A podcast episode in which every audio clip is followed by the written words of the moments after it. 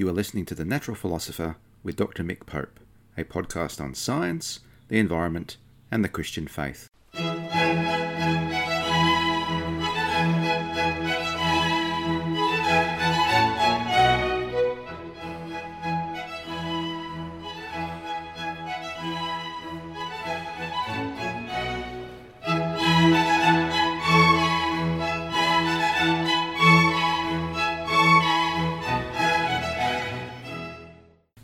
Podcast is written and produced on the lands of the Wurundjeri people of the Kulin Nation, and I pay my respects to elders past, present, and emerging of all Aboriginal and Torres Strait Islander nations, acknowledging that sovereignty has never been ceded, it always was and always will be Aboriginal land.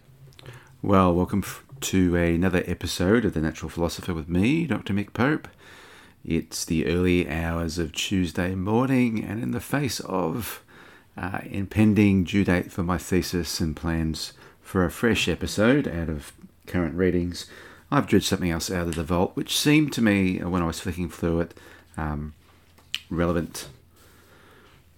And the episode's entitled The Future, the Undiscovered Country. We obsess about time. Certainly in the West, we obsess about time. I fill in a timesheet for work. If one takes public transport, then of course you're interested in time. When's the bus or the train or whatever form of public transport you take? There are some things that are, less so these days. So, for example, with streaming TV, you're no longer worried so much about when sh- something shows on, on TV. There are plenty of um, f- platforms now where that's not an issue. But time is, is a concern. Douglas Adams wrote in The Hitchhiker's Guide to the Galaxy that time is an illusion, lunchtime doubly so. And while the entire series of books, the trilogy in four parts, as he put it, is, um, I guess it's an absurdist type piece, he wrote with some and uh, no small insight.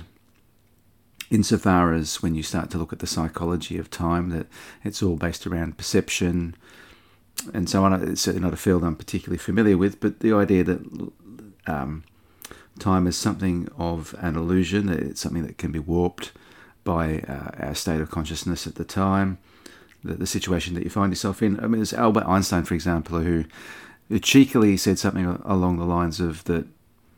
Uh, his theory of relativity, uh, t- time being relative, boiled down to um, sitting in the lap of a beautiful woman, I think it was, for uh, um, an hour seemed like a minute, and um, I don't remember the other half of it. I don't even want to go there. He, he had a bit of a knack, really, to, a bit of a ladies' man, the old Albert, but you get the idea. He was being somewhat tongue in cheek. But science and philosophy do argue about whether or not t- the time that we perceive is real.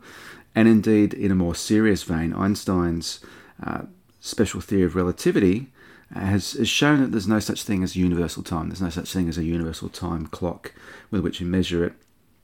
A fact that he attempted to use in comforting a friend who was dealing with loss. So Einstein claims that somewhere in space time, which is this 4D construction of both space and, and time together, the three dimensions of space and one dimension of time, a lost loved one is still alive. But this is, of course, kind of pointless in the sense that in the special theory of relativity, talk about something known as a light cone.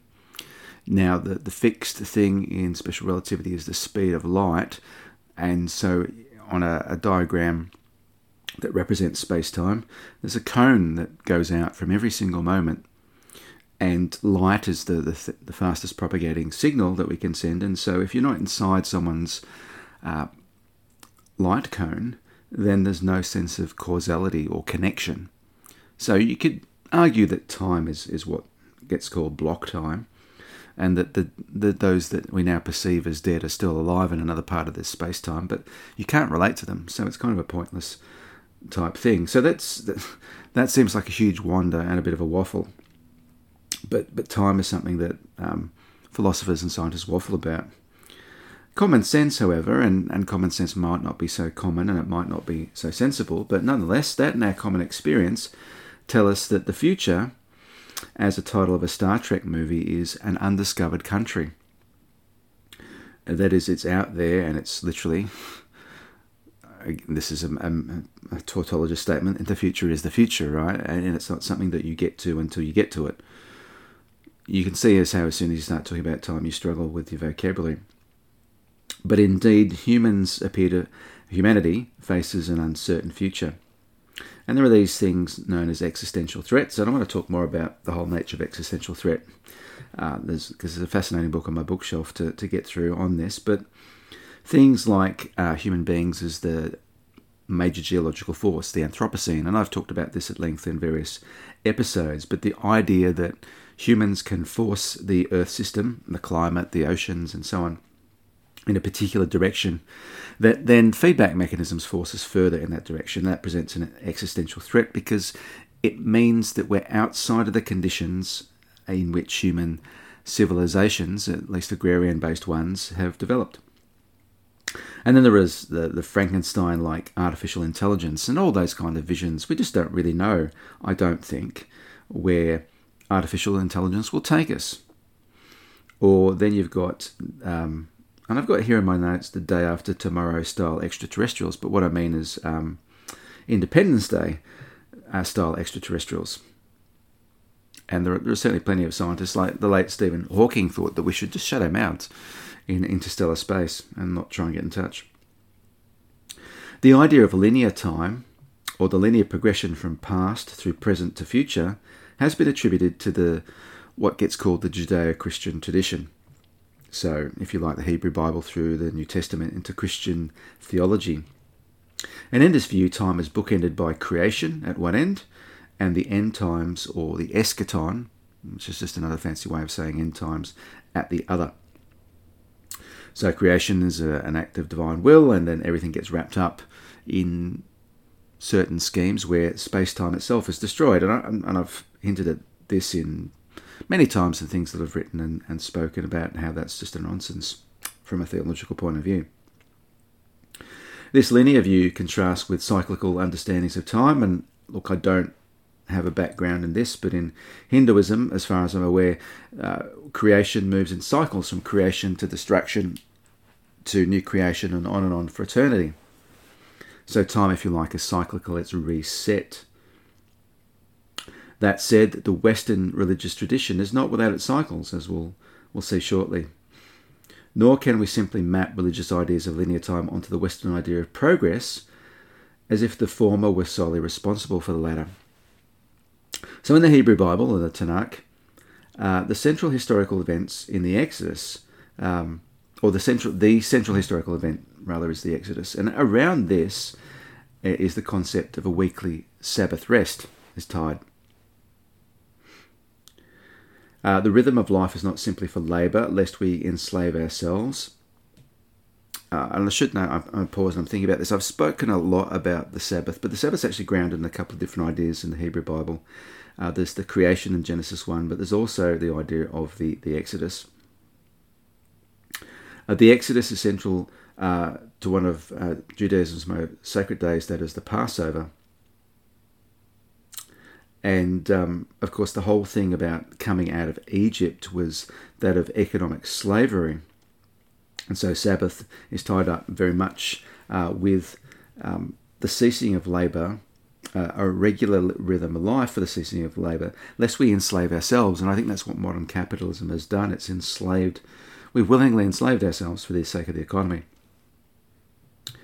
Uh, but in Exodus 12, we also read about uh, another event and um, uh, commemoration or, or, something that's regularly celebrated, and that's the Passover to be kept forever.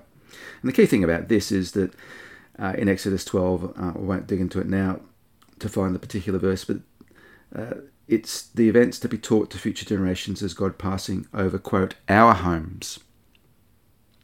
And so it's an inclusive. In other words, it's not merely history, but reenacted, relived history. Much uh, the same way as, or the same thing is apparent in the practice of Holy Communion or the Lord's Supper or the Mass or whatever it is you want to call it, depending upon your tradition. And Jesus' idea of do this in remembrance of me, uh, and the idea of remembrance um, in the Hebrew Bible is really not just an abstract uh, concept of remembering, but a really uh, bringing the past into the present.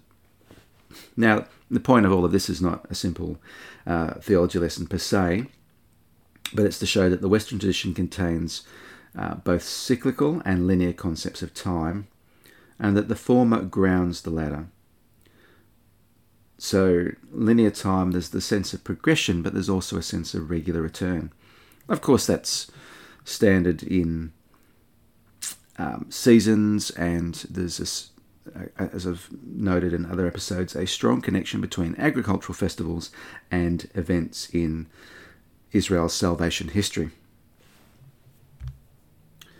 The, um, the Western secular tradition of linear time is clear when we hear ideas um, in kind of popular usage uh, being derided as old fashioned or nostalgic. So, in other words, it's inappropriate to live in the past. You must keep up with where we are now, the latest trend, the latest fashion, the latest development. Likewise, we might look critically at the destruction of the cultural evolutions. Sorry, that I've written evolutions here. The cultural revolutions in China, with its focus on the linear pursuit of progress and abandoning um, the poverty of the past for the riches of the future. So, and, and interesting to see in, in, the past few decades how China's then turned to the past things like uh, the Shaolin Temple to draw significance from those uh, events or, or, those those cultural institutions rather. And yet we we witness similar things in the West. So the Anthropocene demonstrates the destructiveness of the endless quest for innovation and novelty driven by the cult of consumerism, as theologian Michael Northcott has termed it. Not only goods, but also experiences and relationships have been commodified, making our society rootless and wandering into an apocalypse of our own making. So, if you look at the, the kind of um, post World War II period and you look at economic measures, you see there are many growths in GDP and um, international trade, and then uses of fossil fuels and various resources, and then you see the concomitant impact upon ecosystems.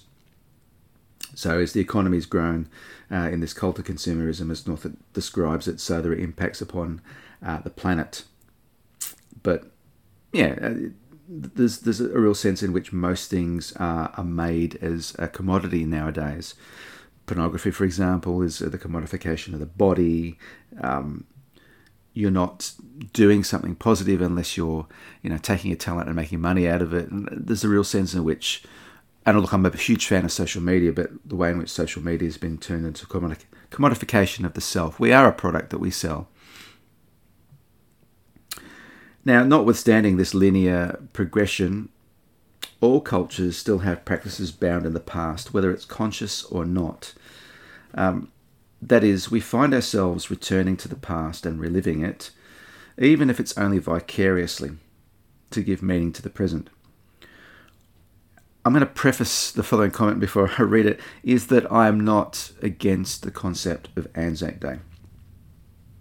Uh, so in Australia, however, this particular day has become increasingly tied to a, um, a militaristic um, kind of understanding of what Australian society is about. So Anzac Day, uh, as you, if you're an Australian listener, you'd be well aware that Australian New Zealand forces landed on Anzac Beach. It was a military stuff up on the part of the British. Many uh, Australian New Zealand soldiers died horrifically, and then they, they had to abandon the beach. There's some wonderful examples, obviously, of courage uh, of those men who gave their lives and those who survived, and a recognition amongst uh, them and the Turkish troops of a common humanity, the sorts of little stories that come out. But it's it's interesting that it's a, it's a military failure.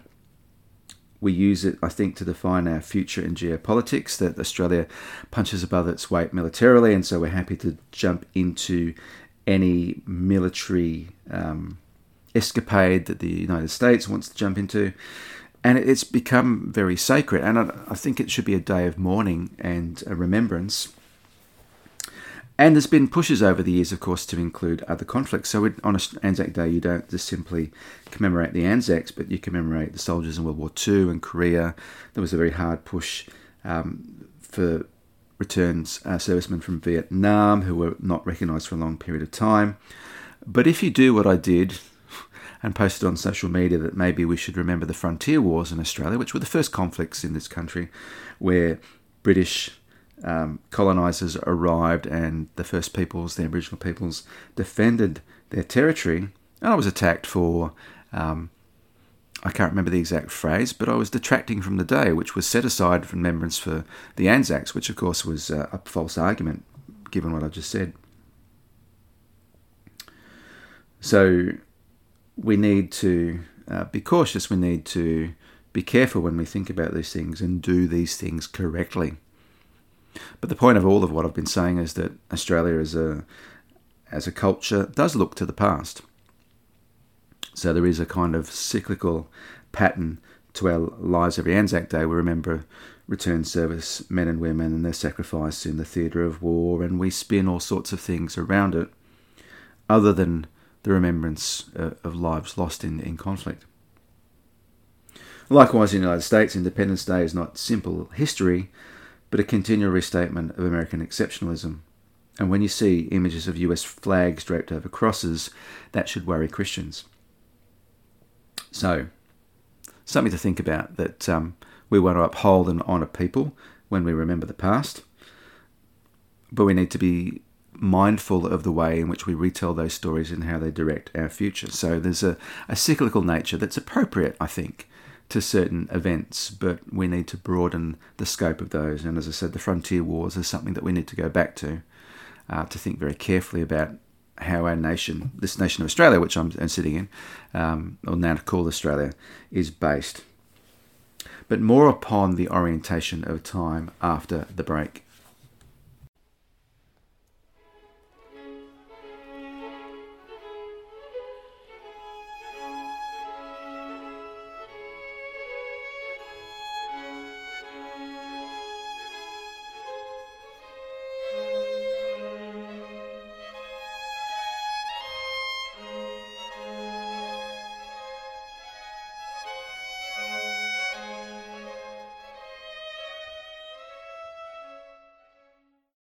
Well, welcome back to the program. And in the last half, we got on to um, talk about Anzac Day, but the point was not to get overly political, but to think very carefully about the nature of time in the Western tradition and to say that it was both linear in terms of progress, something that's particularly uh, capitalism makes a lot of, but also cyclical na- in nature. And we think about special events in, in the calendar, in the national calendar, and so on, and how we derive meaning from the past. And was just being a bit cautious about how you might do that. So, time is both linear and cyclical in the West, but is the future a heaven or a hell? This is a question that has occupied both futurists and theologians. The book of Revelation I wrote a whole book on applying the book of Revelation, uh, all things new, God's plan to new in our world. But it's frightened many a churchgoer and inspired lukewarm action movies like Arnold Schwarzenegger's End of Days, which I think I saw the end of the last bit. Now, thankfully, Schwarzenegger was encouraged not to blast Satan back to hell, not giving further fuel to the fire of redemptive violence, which is such a big thing in Hollywood when you think about it. Well, how do you set things right? Well, you kill something, you blow it up. Um, and there are many people that I know and who are pacifists and peace activists and so on who would say that this has done a great deal of harm. However, millennial obsessions in recent um, rather, millennial obsession is a relatively recent phenomenon. We tend to think that it's um, something that's always occupied the church. So, tales of widespread panic in AD 1000 turn out to be urban legends. Um, precisely how aware people were of the calendar back then uh, remains to be seen, or its significance. Uh, modern religious fundamentalism in the United States, for example, has given birth to various millennial cults the Left Behind series, and I don't think I've read any of them. So that's not a bad thing. But um, the Left Behind series perpetuates the myth of the rapture. They've certainly got a, a website, and I've dipped into that with all the bits and pieces. Uh, the myth of the rapture, rather than a solid resurrection theology, which is one of my pet things, uh, together with a new heaven and a new earth, which is a creation affirming theology. You find that in the end of Revelation. A Revelation. And there is no shortage of broader cultural equivalents. Are you old enough to remember Y2K? Uh, so the whole Y2K bug was that dates of the year were only given two digits, and so in 1999, what happens on December 31st when things clock over? Now we don't really know how bad that would have been because people threw a lot of resources into that just to make sure that wouldn't trip anything up. Uh, I've written here fears of global pandemics. Now, I can't remember when I wrote this piece originally, but it's an ongoing thing and would probably would have been with Ebola in the back of my mind. But we're still in the middle of the pandemic when we've right to think carefully about where we're headed with all of that and not to become too blasé, as I think we're very quick to do, because we really do want to get back on with our lives. And um, uh, there's been an outbreak here in Victoria, quote unquote outbreak. There's four cases, and it, it may grow larger. Um, and we're certainly not out of the woods globally. And mutually assured destruction. Now, that's something that I grew up with. Uh, the concern that nuclear weapons would be used to self destruct humanity, and it's still an issue of concern. Pakistan and India pointing nuclear weapons at each other, uh, the Soviet, former Soviet Union, Russia, uh, still having uh, their fair share, and the United States having a heck of a lot, um, and new players trying to enter into that. And then, of course, we have climate change. We are obsessed with our own destruction. It's true, and there's certainly no shortage of um, disaster films about such things. But it's not without good reason. The timing of the doomsday clock is somewhat arbitrary. I don't know if you've heard about that, but it's a, a clock and they set it how many minutes to midnight depending on how close we are to destroying ourselves, the political tensions of the time, and of course now the Anthropocene, climate change, and so on. But it's it's been set pretty close to midnight over the past few years, um, and closer than it's been since 1953. And that should tell you something about not just about our existential angst, uh, but also too about the actual threats that humanity has been facing.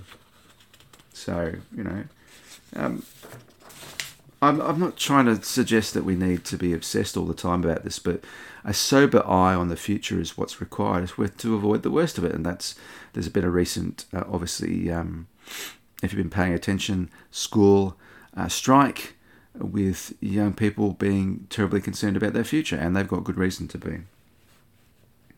Now, some Christians might revel in their climate denial, and you may very well have run into these, as a badge of faith, a badge of honour. But as Clive Hamilton notes in his uh, book Defiant Earth, quote, belonging to a certain cultural or religious group does not exempt one from what is happening on Anthropocene Earth. In other words, you can stick your head in the sand as much as you like, but that doesn't mean that things won't happen to you and certainly to those around you and all those who continue to uh, charge forth with uh, with business as usual or plan new uh, greenhouse uh, fossil fuel powered uh, electricity generation that produces fossil fuels uh, sorry produces greenhouse gases by burning those fossil fuels is doing exactly that in some kind of ideological sand in which they stick their head. Of course, while earthly suffering or hell on earth is part of both religious and non religious reflection, so too is heaven. Heaven is often conceived in non physical terms, a spiritual home we go to when we die to be with our loved ones.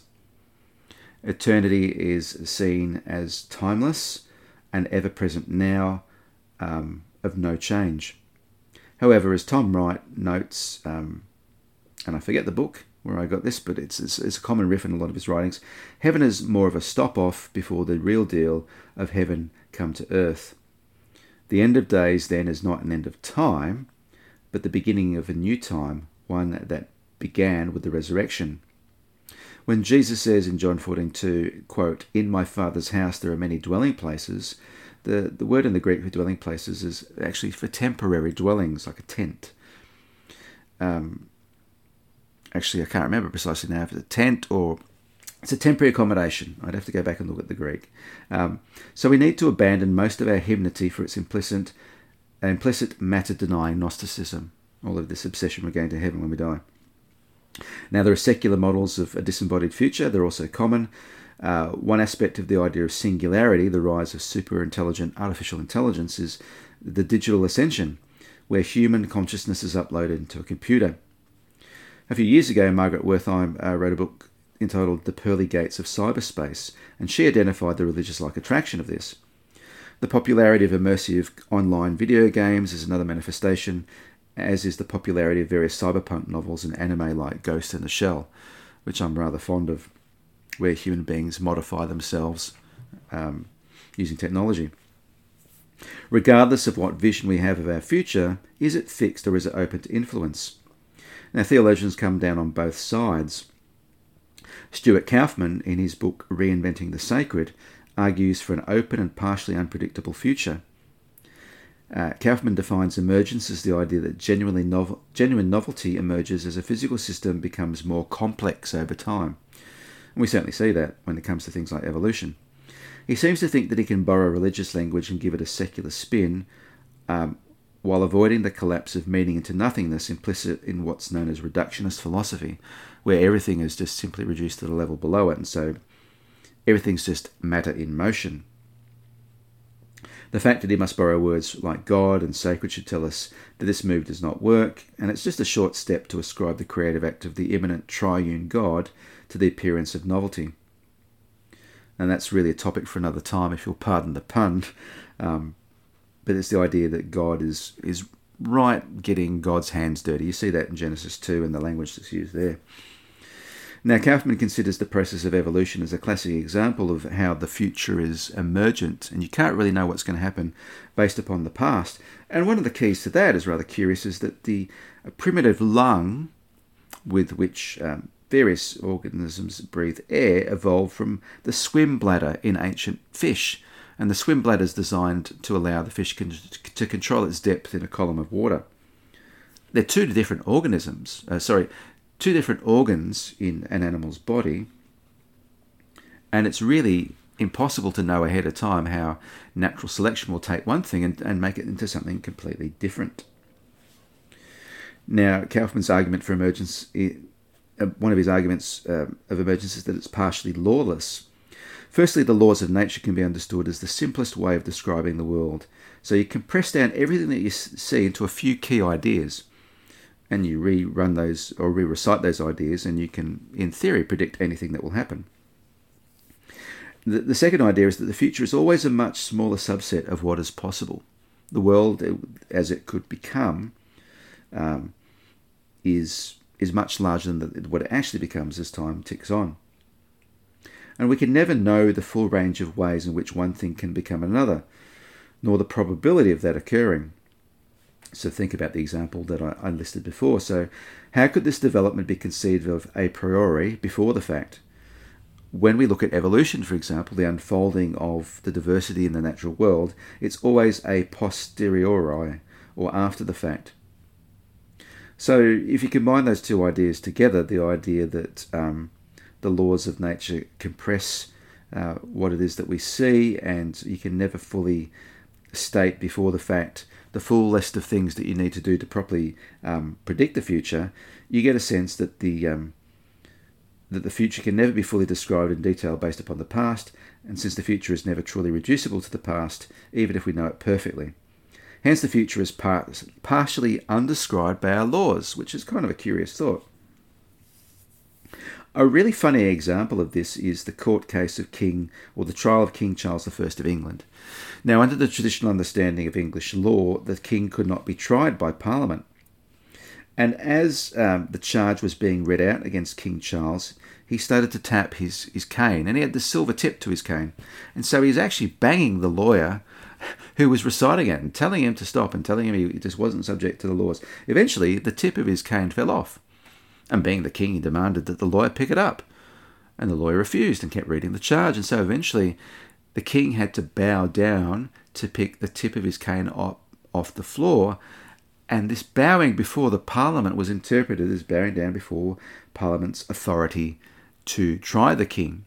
And the whole course of British history was changed. So that's a kind of cultural explosion, if you like. Think it too as another example that's more day to day. Think about your smartphone. and a number of different things that it replaces in terms of technology. It's, it's a phone, you can video chat with people, you can take photographs with it, you can connect to various people using different uh, technological platforms. It's um, a computer, you can you know, do all sorts of things, you know, calculators and play games and run all sorts of other programs. It allows you to negotiate sexual relationships. It allows you to bully and intimidate others. So there's technological explosion, but there's also cultural impacts. And then you've got social media and the pressure that it places on people and depression and blah, blah, blah, blah. All, all manner of things, positive and negative, that come out of this simple technology. Let me return to some popular references to tie the program up. In the B- Doctor Who BBC radio play, The Ghosts of N-Space, the third Doctor, Jon Pertwee, discusses the impact of time travel. And he says that, quote, the trouble is, you can rarely predict the consequences of your actions. In trying to avert a disaster, you may be the unwitting cause of a far greater one. In other words, as we face an uncertain future where technology is both the cause of our woes and offered as its cure, we should rely upon the precautionary principle. Indeed, the exercise of such precaution when it comes to trying to transcend our finitude or manipulate our environment to our own ends is the message of the first creation account Genesis 1 and the Elijah cycle, the, the prophets of Baal in 1 Kings 17 to 18. Worship the Baals to control the climate, and then when that leads to God cursing the land with a drought, returning to the Baals to end the drought. Time is not linear in that we can easily predict uh, how what we do will affect the future. Sometimes these effects are highly non-linear and quickly grow beyond our control, and that, of course, is the punchline of the Anthropocene. Another Doctor Who reference. Uh, as the Doctor says to Jo Grant in the TV episode The Day of the Daleks, quote, Every choice we make changes the history of the world. You, know, you watch these kind of uh, Doctor Who and these time travel paradoxes, and we say, oh, well, they go back in time to try and change the future. Well, we live in the present, and we can change the future. Some Christians want to argue that God is in control, fair enough, and so we can do nothing. Mm, maybe not so much. To me, this is arguing to abrogate our responsibility to exercise responsible dominion, if you want to put it in those terms, or stewardship, or however you want to think about it, to do justice, and to live eschatologically as if Jesus is in charge now, and that's the message of, of the book of Revelation, for example, and that what will be should be imagined in how we live now. Saying that climate change is simply the end times is, apart from a simplistic reading of Romans 8 or a delusional reading of Revelation, um, pitting God's will to bring judgment with God's will uh, that we be obedient to the command to love God and neighbour. Loving God and caring for God's creation, loving our neighbour in rescuing them or saving them from the worst impacts of the climate change that we in the rich West have wrought. Instead, what is required now are deliberate choices made together as the church and as society as a whole, with the hope that collectively we might influence events such that a better future emerges. Hence is the spirit and the hope of the uh, the climate school climate strike that happened recently, and the actions of Extinction Rebellion and everybody else who engages in non-violent resistance against the powers to um, save the planet, I guess, to, to put it in those terms, as problematic as that language can be. That Christ will return to bring this to a conclusion that we cannot achieve ourselves um, in Christian theology only sharpens, not lessens, this imperative to act now, hopefully, in the present time. So, thank you for listening, and once more, God bless. You have been listening to The Natural Philosopher. This podcast was written and produced by Mick Pope. The theme music is from Antonio Vivaldi's Four Seasons, conducted by John Harrison with the Wichita State University Chamber Players, and downloaded from the Free Music Archive. You can subscribe to this podcast on Podbean, Apple and Google Podcasts, and Spotify. You can also like and comment on my Facebook page, Mick Pope, Natural Philosopher.